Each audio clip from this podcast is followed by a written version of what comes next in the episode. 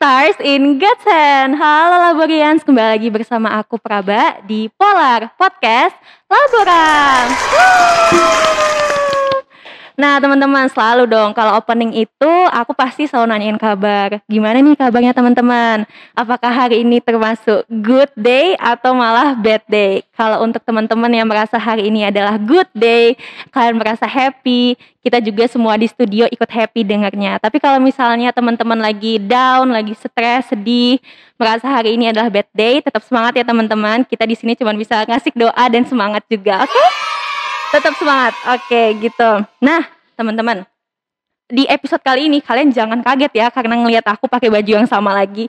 Jadi ya sekali take dua tiga video jadilah kayak peribahasa sekali dayung dua tiga pulau terlampaui gitu ya. Jadi jangan jangan protes nih. Kenapa kok Praba dari bajunya tadi video yang kemarin sama, video ini juga sama gitu. Jadi jangan jangan protes ya. Aku udah bilang di awal nih padahal.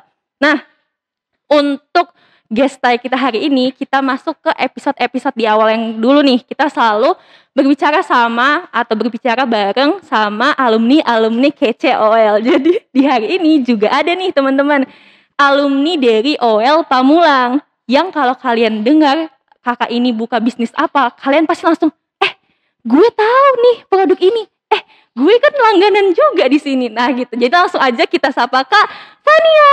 Halo. Halo Praba. Halo, aku semangat banget sih Kak untuk ngewawancarain Kakak hari ini. Thank you, thank you. Aku juga semangat kok. Eh, semangat. Udah kelihatan senyumnya cerah banget nih kayaknya Kak Fania ya. iya. Nah, Kak Fania boleh dong dikenali namanya siapa tahu ada teman-teman Laborians yang belum tahu nih Kak. Hmm, oke oke. Halo semuanya, nama aku Fania. Eh, saat ini 27 tahun. Waktu itu kalau SMA juga di OL BSD, SMP OL Pamulang. Mm-mm. Ini berarti aku lulus SMA tuh tahun 2012. 2012, oke. Iya. Alumni angkatan 2012 ya. 2012. Oh, udah cukup lama ya teman-teman. Hmm, lumayan. Tapi nggak apa-apa lah Kak ya. Yang penting kan kita bisa klop ngomongnya. iya dong, masih muda kok. Masih muda. Eh karena kita nih Kak mau ngomongin soal dua nih. Apa nih? Jadi pertama kita akan ngomongin tentang high school topic. Oke. Masa-masa kak- kakak di SMA nih. Mm-mm. Terus bagaimana kakak ikut ibadah Natal. Kan lagi Christmas vibe banget nih Kak. Iya. Nah juga terus kita akan masuk ke bisnis topik. Nah karena di sini di depan kita sudah ada produk-produk dari El Granola gitu. Eh tapi Iya. kalau kita ngomongin El Granola sekarang nggak enak nih. Mending kita langsung aja masuk ke high school topik terlebih dahulu. Oke? Oke. Nah langsung masuk ke topiknya. Sekarang Kak Fania nih Mm-mm. bisa nggak sih Kak diceritain uh, pengalaman kakak yang berkesan waktu kakak ikut kegiatan ibadah Natal di OL? Ada nggak sih Kak? Eh, pasti sih. Hmm, pasti seru banget ya. Iya ya, jadi tuh pada waktu SMA dulu eh, menjelang Natal kira-kira waktu itu tahun 2011 ya. Actually setiap kegiatan Natal pasti berkesan, tapi Mm-mm. pada waktu tahun 2011 itu menjelang Natal, tapi itu satu bulan sebelumnya ya, itu sekitar bulan November eh, kita mengadakan deket-deket sekarang nih tanggalnya. Mm-mm. Jadi kayak mengadakan acara KKR. Kakak itu apa Kak? Eh, temanya itu Born to Glorify God. Oh. Waktu itu masih ada Pak Andreas sebagai penanggung jawab Oh. tapi sudah pensiun untuk saat ini beliau. Eh, jadi saat itu kebetulan eh, pada waktu itu aku ditunjuk jadi ketua panitia. Jadi kita mengumpulkan semua murid SMA, kita bikin KKR yang isinya itu eh, OL Pamulang, OL BSD, OL Panglima Polim. Kira-kira audiensnya ada seribu orang. Itu seru banget karena Banyak kita banget ya, Kak, menggabung seribu orang.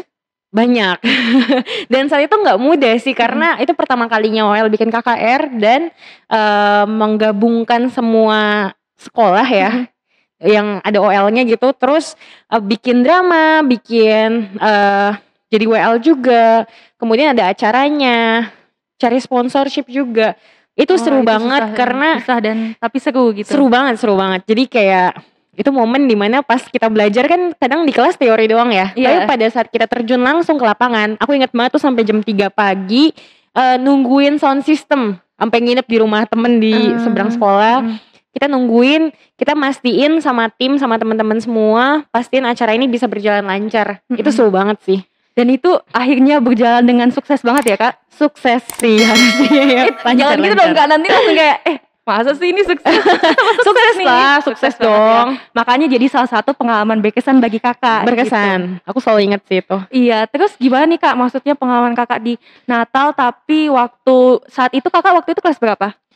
Itu kelas Kira-kira. dua, dua SMA. Oh, kalau dua. SMA itu masih momen-momen di mana aktif-aktifnya ya kak, jadi Iya. panitia gitu. Kalau Bener. kelas tiga kan pasti harus terpisah tuh terbagi perhatiannya antara ke uh, event dan juga ke belajar gitu. Oh jadi Iya. kakak masih kelas 11 Masih kelas 11. Jadi itu aktif eh, aktif-aktifnya ikut OSIS. Dulu ada GCO juga. Itu GCO sem- itu Hmm, Oh. Community in OL itu kayak persekutuan untuk di SMAK Orat Labora BSD. Kita start dari situ sih gitu. Oh gitu.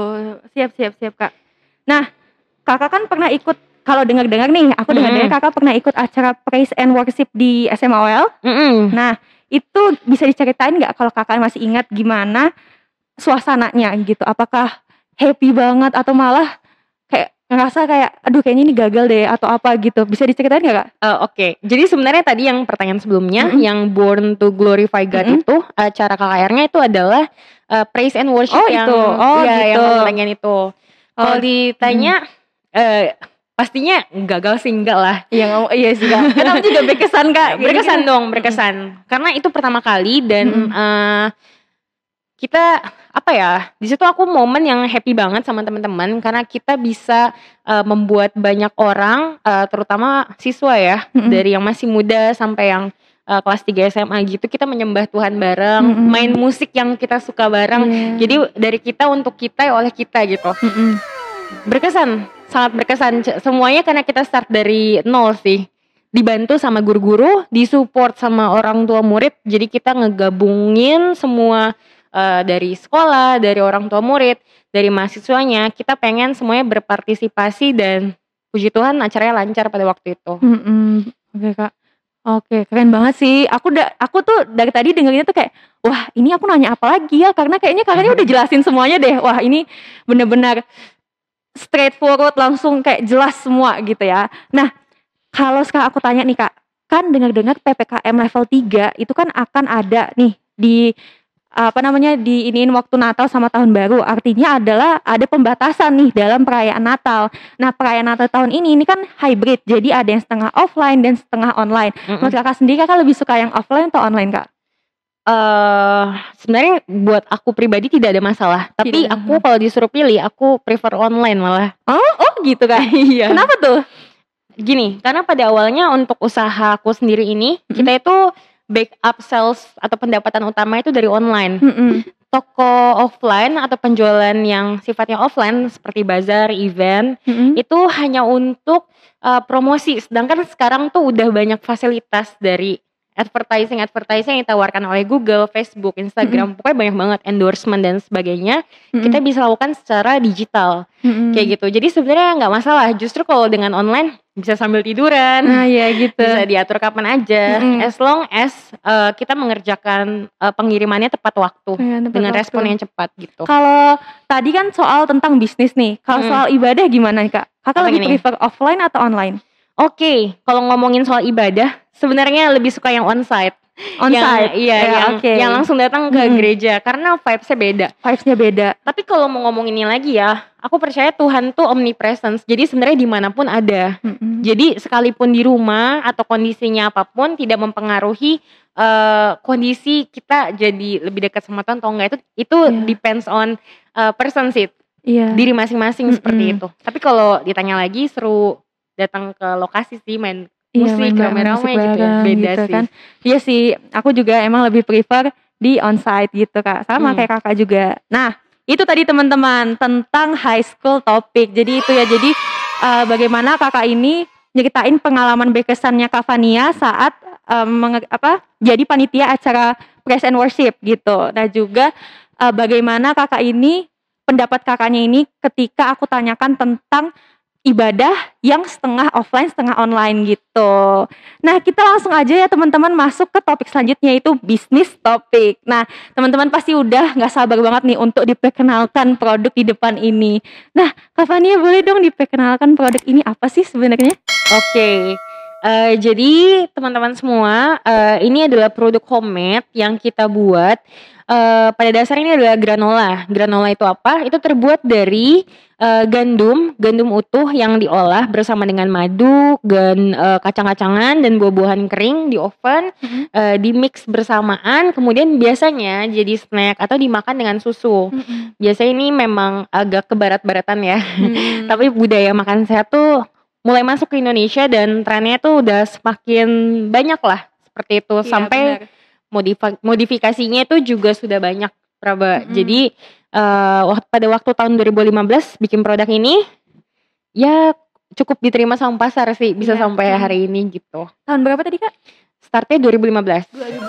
2015 dan Betul. ini benar-benar nge-hype banget loh. Uh, nge-hype banget loh karena ya pertama adalah di era sekarang di mana kita ini ada di pandemi gitu kan kita dituntut untuk punya uh, kekebalan tubuh ataupun uh, supaya kita ini nggak gampang kena penyakit gitu kan nah salah satu supaya kita nggak gampang kena penyakit itu kan makan makanan yang bergizi Betul. makan makanan yang berserat tinggi atau apalah gitu kan yang banyak vitamin kayak gitu-gitu kan nah tapi apa sih permasalahan dasar dari makan-makan itu rasanya kan kak iya. rasanya yeah. kalau nggak hambar kalau aneh gitu kan kadang kita malah nggak suka gitu malah milihnya ke makan-makan yang kayak junk food gitu. Tapi ini dari Kavania ini muncul ide produk untuk membuat makanan sehat tapi juga rasanya enak gitu. Hmm. nah Kavania itu kalau dia ada tiga tuh kak. Itu rasa apa aja sih kak jadi sebenarnya ada lima, tapi oh, ini best sellernya tuh tiga. Seperti mm -hmm. ada kemasan 50 gram di sebelah kanan. Kita punya mixed fruit, dark chocolate, green tea, peanut Dua cinnamon, mm -hmm. dan hazelnut banana. Wih mantap banget nih kak. Mm, jadi buat orang-orang yang belum terbiasa untuk coba makanan granola, mm -hmm. uh, biasanya terkesannya orang selalu mikir rasanya hambar gitu. Mm-hmm. Kita sediain lima varian rasa kenapa? Supaya orang tuh bisa punya preferensi rasa. Buat yang nggak suka manis, biasanya lebih memilih rasa dark coklat mm-hmm. karena memang lebih cenderung ke bitter. Mm-hmm. Buat yang pengen suka yang manis, tapi memang ini uh, di antara yang lain kalorinya ini paling tinggi ini di hazelnut banana. Mm-hmm. Jadi buat yang belum pernah coba, mereka surprise gitu. Oh ternyata enak ya mereka coba yang lebih suka manis seperti yeah. itu. Ada mm. yang mau yang original biasanya ke rasa mixed fruit.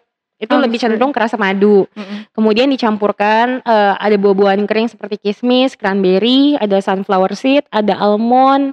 Ya, campurannya banyak lah biji-bijian mm dan mengandung karbohidrat kompleks. Jadi cukup sehat ya untuk yeah. sarapan. Hmm, cukup sehat dan ini juga bisa buat sarapan. Ini nih cocok banget loh Kak buat orang-orang yang nggak bisa makan nasi untuk sarapannya kayak mm aku jadi aku tuh nggak bisa makan nasi untuk sarapan karena gampang sakit perut aku kan. Hmm. Nah tapi kalau makan ini surprisingly dia nggak bikin sakit perut. Enak dan juga bahkan aku bawa ini ke kamar diem-diem gak maaf ya maaf ibu aku bawa ini ke kamar untuk dicemilin di malam hari aneh banget gak sih kak ini ini emang enak cocok banget karena aku sendiri ini adalah salah satu pelanggan dari El Granola ini teman-teman aku belinya yang ini loh kak yang di ujung yang ini di, dark coklat sama yang uh, hazelnut banana banana Nah, kalau aku yang sukanya yang itu yang tengah tuh, thank you, thank banana. you. Udah coba berarti ya? Udah, kalau ibu aku sukanya dark coklat karena kan nggak terlalu suka manis ibu mm. aku gitu. Enak banget loh temen-temen, direkomend deh. Ini aja teman-teman eh gini gimana kalau kita bikin giveaway dadakan nih kak? Boleh boleh. Jadi kalian uh, tulis aja nih di komen kalian lebih uh, kalian paling suka rasa el granola apa. Nah nanti kita dari anak-anak studio bakal kirimin ke kalian. Jadi kalau kalian mau langsung komen di bawah ya oke? Okay? jangan lupa komen. Jangan lupa komen. Nah kak mm -mm. ada lagi nih kak. Apa tuh? Nah bagaimana sih uh, kakak ini? Kan tadi mengembangannya kakak udah ceritain kan? Mm -hmm. ada nggak sih kak perasaan kakak ini pengen berhenti gitu berhenti dari produk uh, bisnis ini gitu. Okay. Mungkin ngomongin rasa ingin berhenti ya. Mm uh, set gini ya tiba-tiba. Tadi kan udah udah habis tiba-tiba set lagi. Lagi berpikir. Kalau ngomongin pengen stop setiap orang pasti di bisnisnya pernah mengalami fase itu sih. Fase itu. Kalau hanya pengalaman untuk mengalami pasti mengalami. Mm -hmm. Tapi kalau kita balik lagi, uh, kita selalu ingat gitu, alasan kita memulai ya bisnisnya itu untuk apa. Hmm.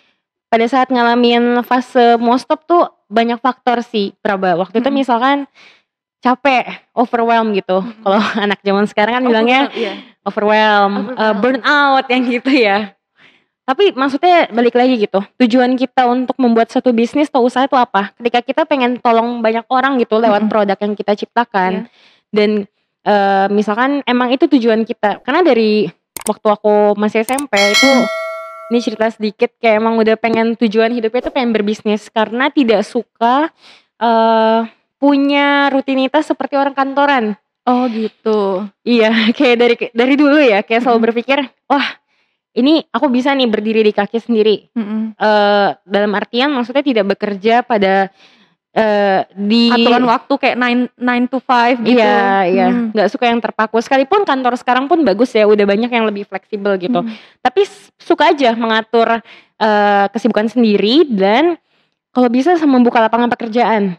Oh gitu. Itu impiannya dari oh dulu. iya siap. Siap siap bagi Kak. rezeki sama orang gitu. Mm-mm. Jadi ya kalau dipikir-pikir lagi, kalau mau stop, apalagi aku ini orangnya apa ya, lumayan impulsif, suka Mm-mm. berganti-ganti. Tapi kalau ditanya balik lagi, Fania kerjaannya apa? Aku mau bilang yang paling utama itu eh, main pendapatan aku itu adalah di El Granola ini, di Mm-mm. bisnis. Sekalipun kadang mencok-mencok nih punya eh, jasa foto makanan, suka pastry juga, bikin wedding cake, ada orderan dikerjain semua. Aku gitu. tipe yang lumayan suka mencari tahu sih sebenarnya pengen apa. Tapi balik lagi kita harus punya sesuatu yang stabil. Kebetulan di usaha ini udah dibantu juga, udah ada staff juga bisa ditinggal. Jadi lumayan Mm-mm. Jadi udah oh, emang berkembang jadi udah punya karyawan gitu. Iya, udah ada Mm-mm. karyawan sih. Mm-mm.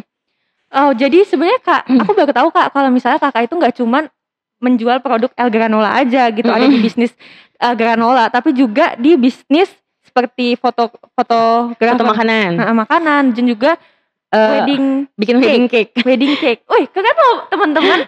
Jadi kayak fleksibel kayak mau minta wedding cake, ayo silahkan. Mau disuruh foto makanan, ayo silahkan gitu. Jadi apa pun yang penting hasilnya cuan gitu kan. Harus cuan, guys. Harus cuan ya. harus cuan. Tapi itu hobi sebenarnya sih Praba. Mm-mm. Jadi kalau pendapatan utama ini tips aja ya. Misalkan kalian Ya eh, boleh nih kak, sekalian tips and trick buat menurut aku ini pendapat aku pribadi ya. Ketika saat apalagi pandemi ini ngajarin kita banyak hal gitu. Ada yang bisnisnya di satu hal ternyata eh, bisnisnya drop karena pandemi, dia nggak punya pendapatan lain gitu. Iya. Menurut aku sebagai anak muda, kita kalau bisa ya punya satu bidang yang linear, tapi kita punya produk dan jasanya. Contoh, kalau dari contoh aku ya, misalkan aku bikinnya produk makanan kesehatan, Mhm. pasti dibutuhkan skill eh, foto produk produk karena di bisnis online visual tuh sangat penting. Benar. Jadi eh, daripada waktu itu aku tuh kayak karena keterbatasan budget kayak tipe orang wah gue harus bisa nih semuanya kalau nggak keluar budget nggak cuan nih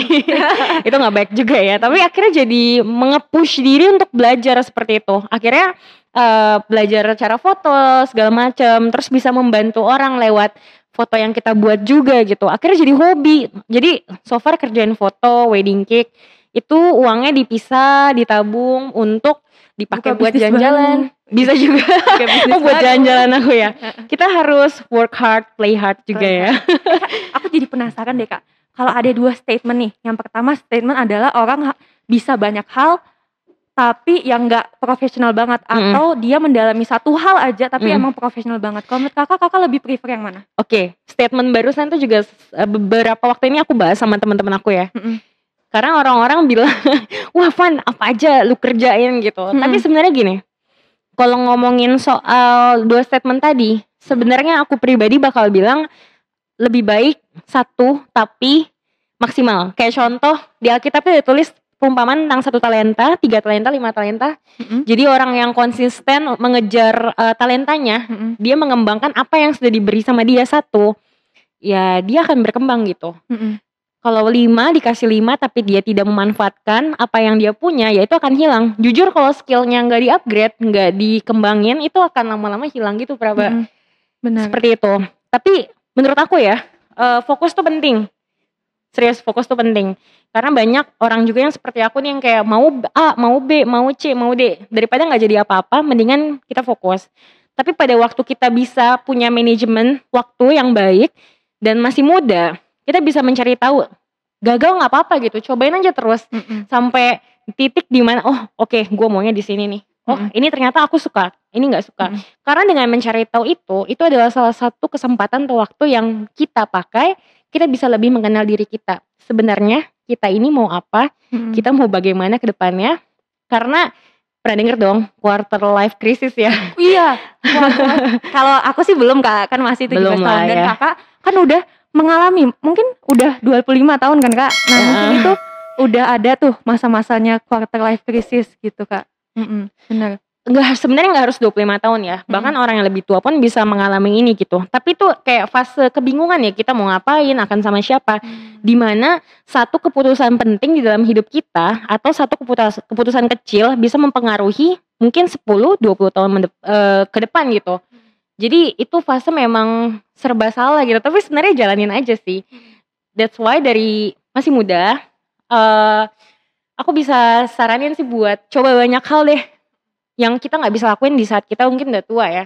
Sampai kita tahu sebenarnya kita tuh mau apa. Karena sampai saat ini di usia aku sekarang pun teman-teman ngobrol aduh aku sendiri nggak tahu aku mau apa gitu. Maksudnya menyedihkan sih seperti itu. Bek- bekerja tapi tidak happy dengan itu. Itu sesuatu yang sangat sedih gitu. Lebih baik kita tahu apa yang kita kerjakan jadi kita nggak meninju sembarangan. Kita tahu apa yang kita kerjain tujuan kita apa kita bisa hemat waktu karena sebagai anak muda amunisi kita nih saat ini yang paling banyak adalah waktu Mm-mm. jadi manfaatin waktu kita jatah gagal kita sebaik mungkin menurut aku gitu Wah, baiklah. Wah, teman-teman, aku sampai speechless. iya banget, bener banget Kak. Aku setuju dari semua statement Kakak, aku setuju banget bahwa kita ini jangan menyanyiakan ma- uh, masa muda. Apalagi Kakak kayak menampar aku banget deh, Kak. Kenapa Karena kan aku masih muda nih, Kak. masih dong Aduh, teman-teman di studio nih kayaknya ketampar semua deh kayak plak plak plak. Eh sadar gitu kan. Kayak oh iya benar juga ya tadi kata Kavania, kita tuh harus eh, m- apa memanfaatkan atau mem- ya kita memanfaat kegagalan kita sebanyak-banyaknya gitu kan. Kita harus Hmm, try new things gitu kan everyday mungkin kita pokoknya manfaatin lah kesempatan kita gitu kan nah terus juga bahwa kerja keras itu mengalahkan skill sebenarnya karena betul kalau kita kerja kita punya skill punya udah dari dulu nih kita udah punya kepandaian bahwa kita bisa ini tapi kita nggak mengem- mengembangkan itu kita eh, apa akhirnya akan kalah gitu sama orang yang dari Kerja awal keras. tuh nol tapi dia kerja keras jadi betul eh, bisa gitu kan. Iya, Kayak kakak tahu nggak sih eh, yang kalau misalnya kita melakukan hal baru, walaupun itu cuma sedikit tapi konsisten setiap Betul. hari, itu akan eh, perbedaannya akan jauh daripada kita nggak melakukan itu gitu loh. betul. Walaupun cuma sehari kita melakukan satu hal kecil, tapi itu konsisten, nanti bakal dari apa namanya kita akan memetik memetik ke- keuntungannya gitu kan kak. Eh mantep banget sih, aku suka banget deh. practice makes perfect Eh, ya practice makes perfect. Aku suka banget sih ngobrol, ngobrol sama Kak Fania ini. thank you thank you Nah, ini nih Kak, menurut Kakak, apakah di balik kesuksesan Kakak, suka duka Kakak sebagai pebisnis, ya kan Kak, ada campur tangan Tuhan menurut Kakak? Terus apakah bisa diceritakan salah satu di masa di mana Kakak itu lelah, namun Tuhan itu uh, bantu Kakak untuk bangkit lagi. Bisa dong diceritain ke kalian semua? Baik, ini lumayan nih. Aku ada satu cerita yang aku sendiri pun sebenarnya dalam perjalanan hidup aku banyak hal supranaturalnya. Eh, Kak, Ma- kok gitu Kak? Dalam artian gini, Kak, Kak mendung kayak tiba-tiba hawanya berubah gitu Kak. em, dalam artian seperti ini ya. Ini sesuatu yang mungkin buat beberapa orang ya percaya nggak percaya sih, tapi campur tangan Tuhan tuh ada. Dalam artian supranatural tuh di sana ada benang merah yang Tuhan selalu bawa gitu Mm. sama hidup aku. Kalau dibilang udah sukses, belum sukses, masih jauh. Tapi eh, so far bisa hidup sampai hari ini, bisa achieve sekarang itu semuanya campur tangan Tuhan. Pada waktu itu eh, kalau ngomongin tadi kan soal lelah juga ya. Namanya bisnis itu bisnis itu ngomongin soal profit lah. Sales gitu. Kalau misalkan pada waktu ada waktunya di mana tidak semua orang punya mental usahanya sepi. Biasanya omsetnya misal 30 juta, bulan itu 5 juta, 3 juta. Harus bayar eh, vendor semuanya eh berat gitu. Ada fase itu. Jadi namanya masih baru ya. Kit- Aku ini kayak learning by doing. Jadi kerjain eh, caranya adalah gini loh. Cari yang lebih senior, tanya, "Kak, ini gimana ya? Ini kalau usaha kayak gini gimana ya?" Salah satu tipsnya begitu ya. Karena begini, pada waktu itu masih terlalu 2015 ya, itu masih kuliah semester semester 5. Jadi burdennya itu beda. Di saat Hmm. orang-orang lulus, kebanyakan ngantor eh apa ya? Vibesnya itu beda. Kita nggak bisa sembarangan cerita ke orang juga karena mungkin yang dilalui itu nggak sama gitu. Jadi eh, kadang ketika kita jadi entrepreneur yang self employees ya mungkin sebutnya karena masih kerja sendiri, kita tuh harus punya high self motivation. Kalau orang yang gampang pas sendirian gampang goyah atau gampang ngedown agak berat di situ. Iya. Nah pada waktu itu sales aku drop di eh, itu kayak tahun 2017 ya, di mana itu bulan puasa. Jadi orang tidak begitu suka makan makanan sehat mungkin ya yang aku tangkap Oh, pada waktu itu. heeh. Padahal sebenarnya tidak. Drop banget sampai waktu itu orang tua aku sendiri, di mana itu support system aku ya. Papaku tuh bilang, eh Nia, kamu nggak mau kerja aja. Wah itu sedih banget sih Oh. karena itu titik di mana mungkin karena orang hanya lihat result gitu tapi aku, orang tua aku support aku ya. Mm. cuma melihatnya waktu itu sepi. Jadi mikirnya apa aku nggak kerja aja gitu. Cuma aku sedih banget. Akhirnya aku bikin usaha eh, kue-kue kering pada waktu lebaran waktu itu. Mm.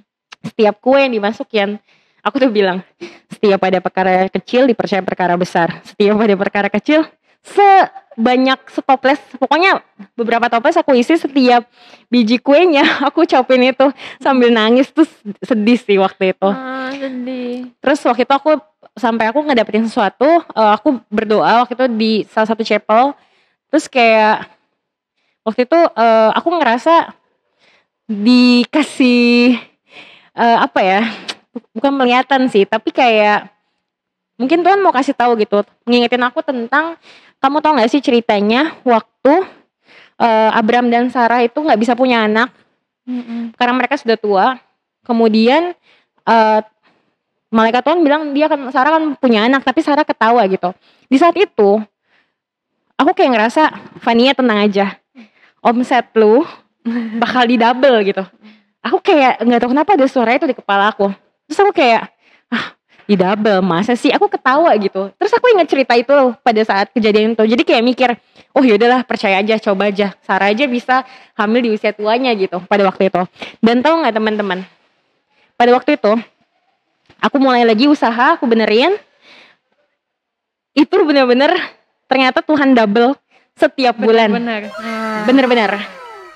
Buat aku itu besar. Misal, ini aku ngomong ini aja ya. Terang-terangan aja bagaimana. boleh nih kak. Boleh boleh. Misal, eh, maksudnya ini bukan buat ini nggak besar juga sih, bukan buat sombong atau gimana teman-teman. Tapi di usia yang masih masih lebih bau kencur itu lah pada waktu itu, buat aku itu besar bisa ngasilin uang segitu. Di mana persis dua kali lipat seperti yang Tuhan bilang gitu. Pada waktu bulan pertama aku dapat omset tuh 9 juta. Oke, bulan kedua 18 juta. Wow. Oke lah ya, Oke 18 banget. juta. Oke banget kak. Di pada waktu it- pada waktu itu baru lulus kuliah lah. Eh, bulan ketiga 18 kali 2 36 juta persis. Paling berapa ratus ribu lebih gitu lah ya. Yang aku tuh kaget, kayak masih 36 juta sebulan ya oke lah. Tapi pada saat bulan selanjutnya aku mulai ragu gitu. Masa iya sih 36 kali 2 72 juta gitu. Hmm. Tapi ingat lagi sama kisah yang tadi. Dan tau nggak di bulan selanjutnya itu dapat apa enggak? Dapat. Bahkan lebih. Oh, Jadi gila. kayak aku pas aku sendiri merinding gitu. Oh ternyata nggak ada yang mustahil. Itu fase di mana mungkin Tuhan mau tunjukin kalau eh uang itu cuma number gitu. Oh iya. Tidak ada yang nggak mungkin, nggak ada yang mustahil. Sekalipun lu masih muda, lu bisa bikin banyak hal. Jadi be wise gitu dalam segala hal, memanfaatkan segala sesuatu. Sampai hari ini pun banyak hal yang aku belajar Mm-mm. dari situ gitu Eh, bahwa campur tangan Tuhan tuh dalam setiap hal kecil bahkan keputusan itu Tuhan kasih tanda Mm-mm. pokoknya perjalanan hari ini El Granola ini bisa ada masih ada bisa menggaji orang lain gitu bisa membuat aku bisa sampai sekarang Eh, itu kalau nggak ada Tuhan aku nggak bisa Oh iya, mantep banget. Percaya proses, percaya rencana Tuhan ya kak. Iya. Tepuk tangan dulu dong. Keren, keren, keren, keren. Terima kasih Kak Fania udah mau datang ke Polar hari ini bagi-bagiin cerita dan juga uh, tips-tips buat pebisnis online apa di sana ya di luar sana. Terima kasih banget ya Kak Fania, seru banget Sama-sama. ya. Ini kayaknya terlama banget. Ini terlama deh podcast Oh iya? terlama. Wah sorry loh. Kak, enggak enggak maka enak banget. Jadi kayak nggak kerasa gitu loh. Nggak Oke, kerasa oke. kita udah ngobrol selama ini gitu. Oke Kak Fania, terima kasih. Nah teman-teman terima kasih udah mendengarkan podcast Polar hari ini. Jangan lupa untuk nonton episode-episode Polar selanjutnya karena bakal ada gestar yang menarik lainnya. Dan akhir kata jangan lupa bahagia teman-teman. Bye!